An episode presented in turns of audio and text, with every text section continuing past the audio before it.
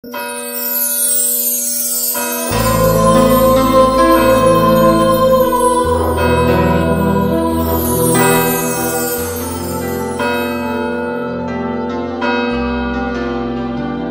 el nombre del Padre, y del Hijo, y del Espíritu Santo, el Señor esté con vosotros. Preparamos nuestro corazón para celebrar la Eucaristía dignamente, como siempre, reconociendo con humildad nuestras caídas, nuestros pecados. Yo confieso ante Dios Todopoderoso y ante vosotros, hermanos, que he pecado mucho de pensamiento, palabra, obra y omisión, por mi culpa, por mi culpa, por mi gran culpa. Por eso ruego a Santa María, siempre Virgen, a los ángeles, a los santos y a vosotros, hermanos, que intercedáis por mí ante Dios nuestro Señor. Dios Todopoderoso tenga misericordia de nosotros, perdone nuestros pecados y nos lleve a la vida eterna. Amén. Señor, ten piedad. Señor, ten piedad. Cristo, ten piedad. Cristo, ten piedad. Señor, ten piedad. Señor, ten piedad. Oremos. Vela, Señor, con amor continuo sobre tu familia. Protégela y defiéndela siempre, ya que solo en ti ha puesto su esperanza. Por Jesucristo nuestro Señor.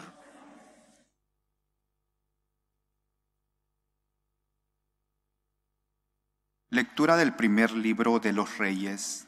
En aquellos días Salomón convocó a palacio en Jerusalén a los ancianos de Israel, a los jefes de tribu y a los cabezas de familia de los israelitas para trasladar el arca de la alianza del Señor desde la ciudad de David, o sea, Sión. Todos los israelitas se congregaron en torno al rey Salomón en el mes de Etanín, el mes séptimo, en las fiestas de las tiendas.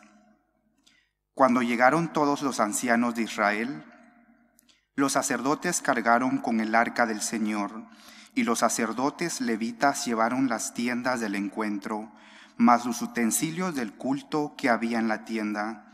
El rey Salomón, acompañado de toda la asamblea de Israel reunida con él ante el arca, sacrificaba una cantidad incalculable de ovejas y bueyes. Los sacerdotes llevaron el arca de la alianza del Señor a su sitio, al camarín del templo, al Santísimo, bajo las alas de los querubines, pues los querubines extendían las alas sobre el sitio del arca y cubría el arca y los varales por encima. En el arca solo había las dos tablas de piedra que colocó ahí Moisés en el Horeb, cuando el Señor pactó con los israelitas al salir de Egipto. Cuando los sacerdotes salieron del santo, la nube llenó el templo, de forma que los sacerdotes no podían seguir oficiando a causa de la nube, por, porque la gloria del Señor llenaba el templo. Entonces Salomón dijo, el Señor puso el sol en el cielo, el Señor quiere habitar en la tiniebla, y yo te he construido un palacio, un sitio donde vivas para siempre. Palabra de Dios. Te alabamos, Señor. Levántate, Señor, ven a tu mansión. Levántate, Señor, ven a tu mansión. Oímos que estabas en Efrata, la encontramos en el soto de Hadar. Entremos en su morada, postrémonos ante el estrado de sus pies. Levántate, Señor, ven a tu mansión. Levántate, Señor, ven a tu mansión. Ven con el arca de tu poder, que tus sacerdotes se vistan de gala, que tus fieles vitoreen. Por amor a tu siervo David, no niegues audiencia a tu ungido. Levántate, Señor, ven a tu mansión.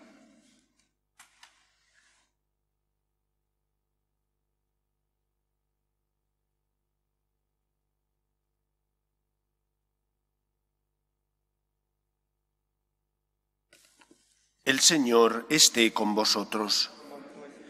Lectura del Santo Evangelio según San Marcos.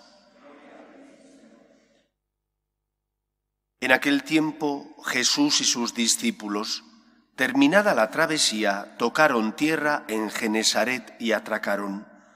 Apenas desembarcados, algunos lo reconocieron y se pusieron a recorrer toda la comarca Cuando se enteraba la gente dónde estaba Jesús, le llevaban los enfermos en camillas. En la aldea o pueblo o caserío donde llegaba, colocaban a los enfermos en la plaza y le rogaban que les dejase tocar al menos el borde de su manto, y los que lo tocaban se ponían sanos. Palabra del Señor. La vida pública de Jesús está marcada por distintos acontecimientos. En primer lugar, la predicación de la llegada del reino de los cielos, el reino de Dios. ¿En qué consistía el reino de Dios? Consistía en que el Dios Todopoderoso, que envía a su Hijo al mundo, se acerca mediante su Hijo para consolar y llenar de su amor y misericordia el mundo creado y que estaba sumido bajo las tinieblas del pecado. Cristo viene a iluminar, Cristo viene a guiar al pueblo de Israel, Cristo viene a rescatar a los hombres. Y fruto de esa misión de consolar al pueblo de Israel, Jesús hace milagros, porque siente compasión de los que sufren. Pero no curó a todos los enfermos de su época, solamente a aquellos que eran presentados y que tenían fe en que Él, como Mesías y Salvador, podía sanar y curar sus heridas. Otros muchos, porque no coincidieron con Cristo o porque no tuvieron fe en que Él era el Mesías, no recibieron esa sanación física. La sanación física es expresión de que hay algo detrás de la fe de la persona y del poder de Dios que quiere sanar espiritualmente y físicamente al ser humano. Por eso, en esta etapa en la que a nosotros nos ha tocado vivir, donde los milagros físicos tienen lugar y ocurren, los que hemos ido a Lourdes a rezar, hemos visto verdaderos milagros, a veces físicos y en otros momentos espirituales. La mayor parte de ellos espirituales. Milagros como la conversión de personas que iban sin fe, endemoniados o enemistados con el mundo debido a sus problemas y que volvieron con paz, con esperanza y con la fe y la certeza de que Dios no les abandonaba. Pero también se producen milagros físicos, curaciones que no tienen explicación médica y que están de esa manera investigados y después de hacer una investigación médica y científica, se concluye que la curación no tiene explicación científica y que por lo tanto la Iglesia, en base a eso, puede declarar que ha existido un milagro, porque esa persona por mediación de la Virgen María, por intercesión de la Virgen, ha sido curada por Dios de forma milagrosa. Pero lo más importante de todo es saber que a veces tenemos que asumir las cruces, problemas de la vida, en concreto la enfermedad. Pero que, aunque le podamos pedir a Dios un milagro, y muchas veces se lo pedimos porque vemos sufrir a los nuestros y no lo deseamos, tenemos que aprender a dar un sentido cristiano a esa situación.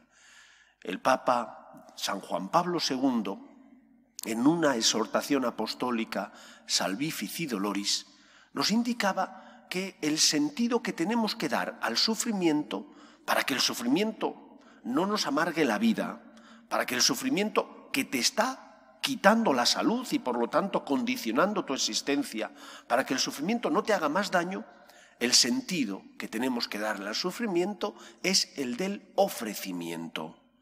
Nosotros, ofreciendo nuestras cruces, dolores, enfermedades, podemos colaborar con Cristo. Como miembros que somos del cuerpo místico de Cristo, podemos colaborar con Él en la obra de la salvación.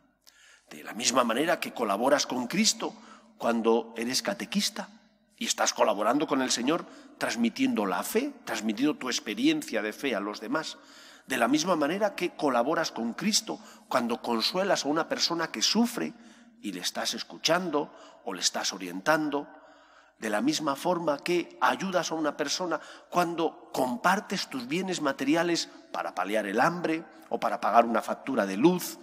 De esa misma manera, cuando tú ofreces tus dolores, tus cruces, estás colaborando con Cristo en la obra de la salvación, porque tu dolor, al asociarse con Cristo, es, en cierto modo, colaborador del Redentor. No digo corredentor, porque solo redime Cristo, pero sí que te asocias a Él y por lo tanto colaboras con Él, como colabora el catequista, como colabora la persona que va a un centro de mayores a ayudar a las personas mayores, como colabora el misionero llevando el Evangelio a aquellos lugares donde no se conoce a Cristo. Dar un sentido cristiano a nuestra enfermedad me hace asociarme con el Señor y me hace, además, que ese cruz, que ese dolor, que esa adversidad no me amargue la vida, porque le he dado un sentido. Nosotros no llevamos la enfermedad como los estoicos. Los estoicos, ¿cómo la llevaban? Porque tocaba. No me queda otra, tengo que cargar con la cruz. No me queda otra, tengo que llevar el cáncer. No me queda otra, he de aceptar la muerte de mis seres queridos. No te queda otra.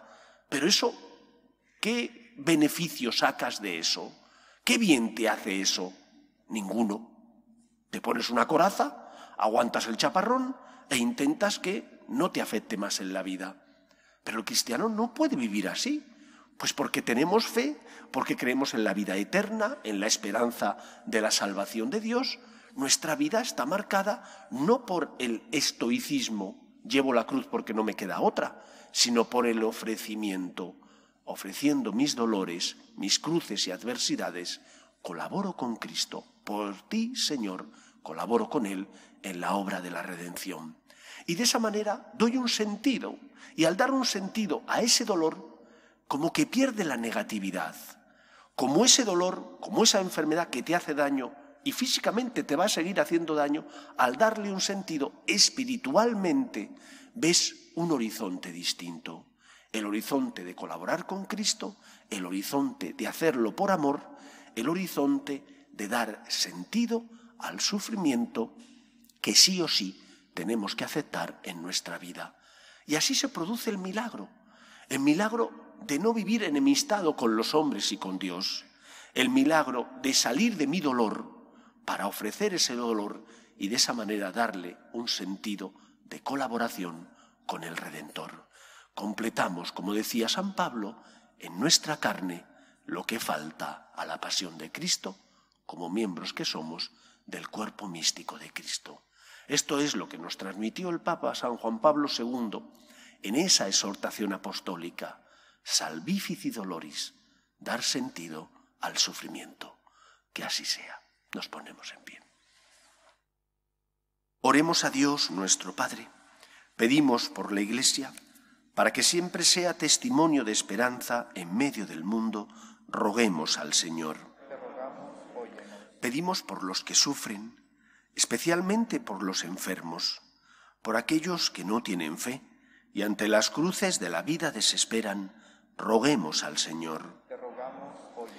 Pedimos también por los que se han encomendado a nuestras súplicas y oraciones, para que el Señor nos escuche y atienda nuestros ruegos, roguemos al Señor. Pedimos por nuestras familias, para que se mantengan unidas en el amor a Dios, en el respeto a su santo nombre, roguemos al Señor. Pedimos también para que el Señor nos envíe la lluvia que tanto necesitan nuestros campos y cese la sequía en la que nos encontramos, roguemos al Señor. Escucha, Padre, las súplicas de tus hijos, que nos dirigimos a ti confiando en tu amor. Te lo pedimos por Jesucristo nuestro Señor. Amén.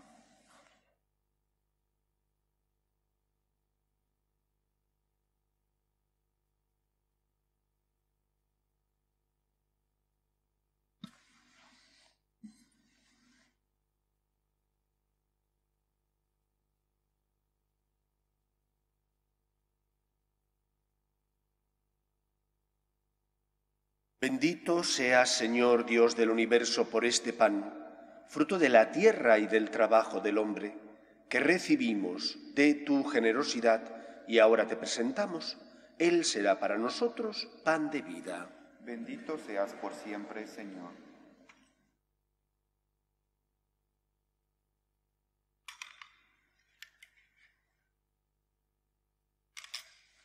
Bendito seas, Señor Dios del universo, por este vino, fruto de la vida y del trabajo del hombre, que recibimos de tu generosidad y ahora te presentamos. Él será para nosotros bebida de salvación.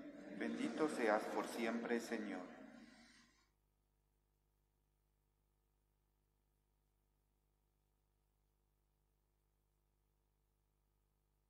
Orad, hermanos, para que este sacrificio mío y vuestro sea agradable a Dios Padre Todopoderoso.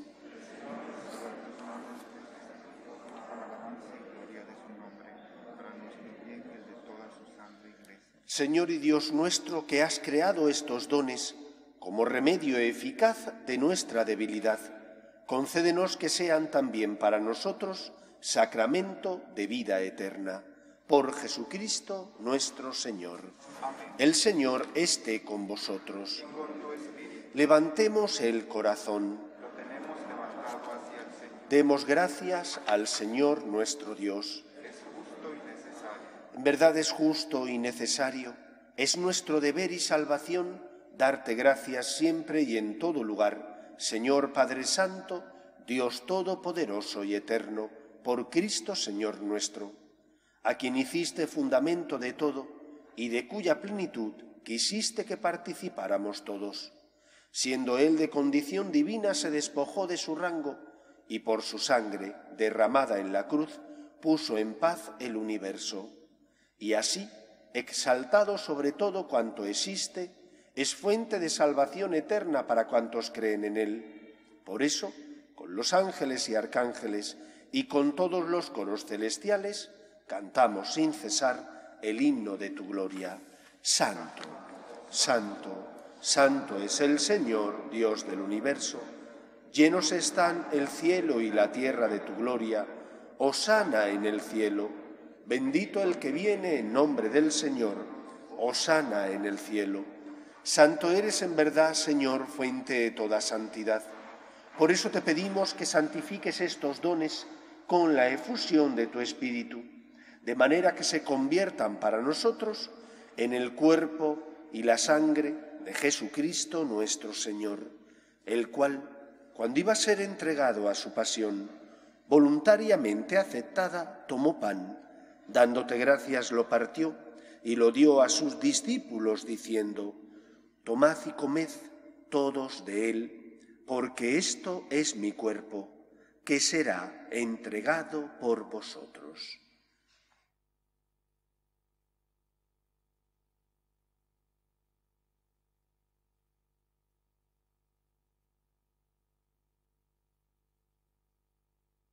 Del mismo modo, acabada la cena, tomó el cáliz y dándote gracias de nuevo, lo pasó a sus discípulos diciendo, Tomad y bebed todos de él, porque este es el cáliz de mi sangre, sangre de la alianza nueva y eterna, que será derramada por vosotros y por muchos para el perdón de los pecados.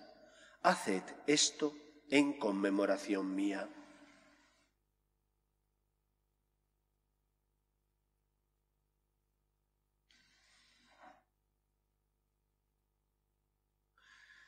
Este es el sacramento de nuestra fe.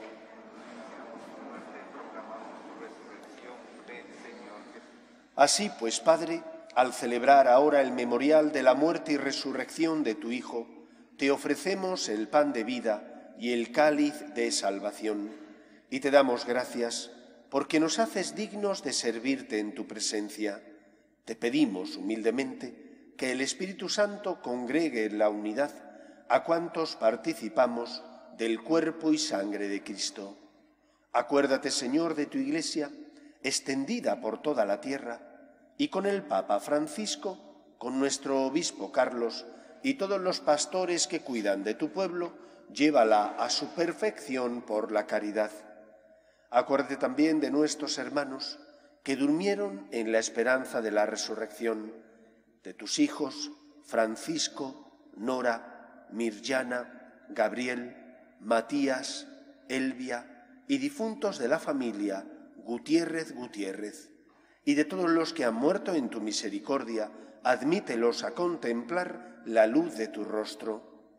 Ten misericordia, de todos nosotros, y así con María, la Virgen Madre de Dios, San José, los apóstoles y cuantos vivieron en tu amistad a través de los tiempos, merezcamos, por tu Hijo Jesucristo, compartir la vida eterna y cantar tus alabanzas. Por Cristo, con Él y en Él, a ti Dios Padre Omnipotente, en la unidad del Espíritu Santo, todo honor y toda gloria por los siglos de los siglos. Fieles a la recomendación del Salvador y siguiendo su divina enseñanza, nos atrevemos a decir, Padre nuestro, que estás en el cielo, santificado sea tu nombre, venga a nosotros tu reino, hágase tu voluntad en la tierra como en el cielo.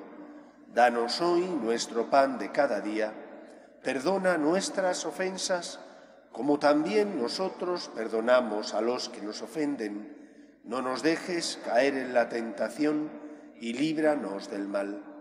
Líbranos de todos los males, Señor, y concédenos la paz en nuestros días, para que, ayudados por tu misericordia, vivamos siempre libres de pecado y protegidos de toda perturbación, mientras esperamos la gloriosa venida de nuestro Salvador Jesucristo. Señor Jesucristo, que dijiste a tus apóstoles, la paz os dejo, mi paz os doy, no tengas en cuenta nuestros pecados, sino la fe de tu Iglesia, y conforme a tu palabra concédele la paz y la unidad. Tú que vives y reinas por los siglos de los siglos, la paz del Señor esté siempre con vosotros.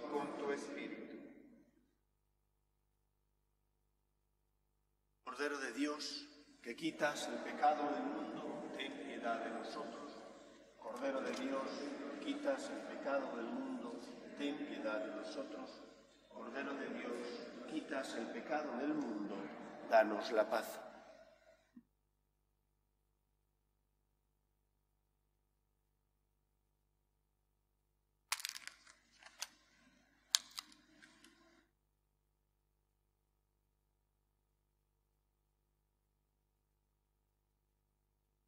Este es el Cordero de Dios que quita el pecado del mundo. Dichosos los llamados a la cena del Señor. Señor, no soy digno de que entres en mi casa, pero una palabra tuya bastará para sanarme el cuerpo de Cristo. Amén.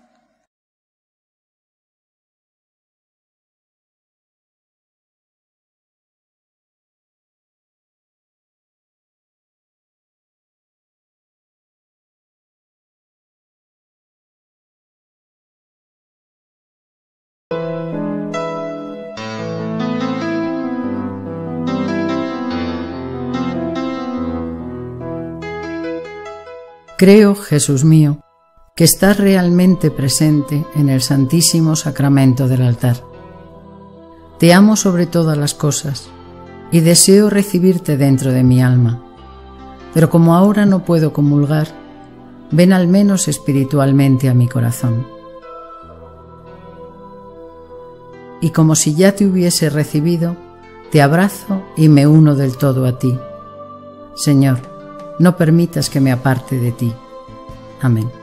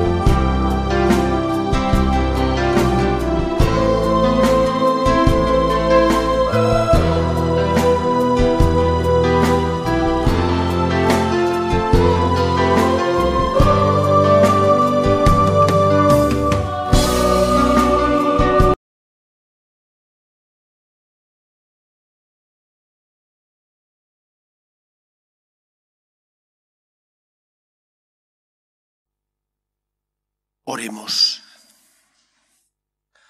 Oh Dios, que has querido hacernos partícipes de un mismo pan y de un mismo cáliz, concédenos vivir tan unidos en Cristo que fructifiquemos con gozo para la salvación del mundo.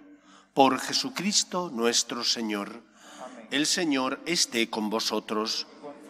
Y la bendición de Dios Todopoderoso, Padre, Hijo y Espíritu Santo, descienda sobre vosotros. Podéis ir en paz. Dios te salve, Reina y Madre de Misericordia, vida, dulzura y esperanza nuestra. Dios te salve.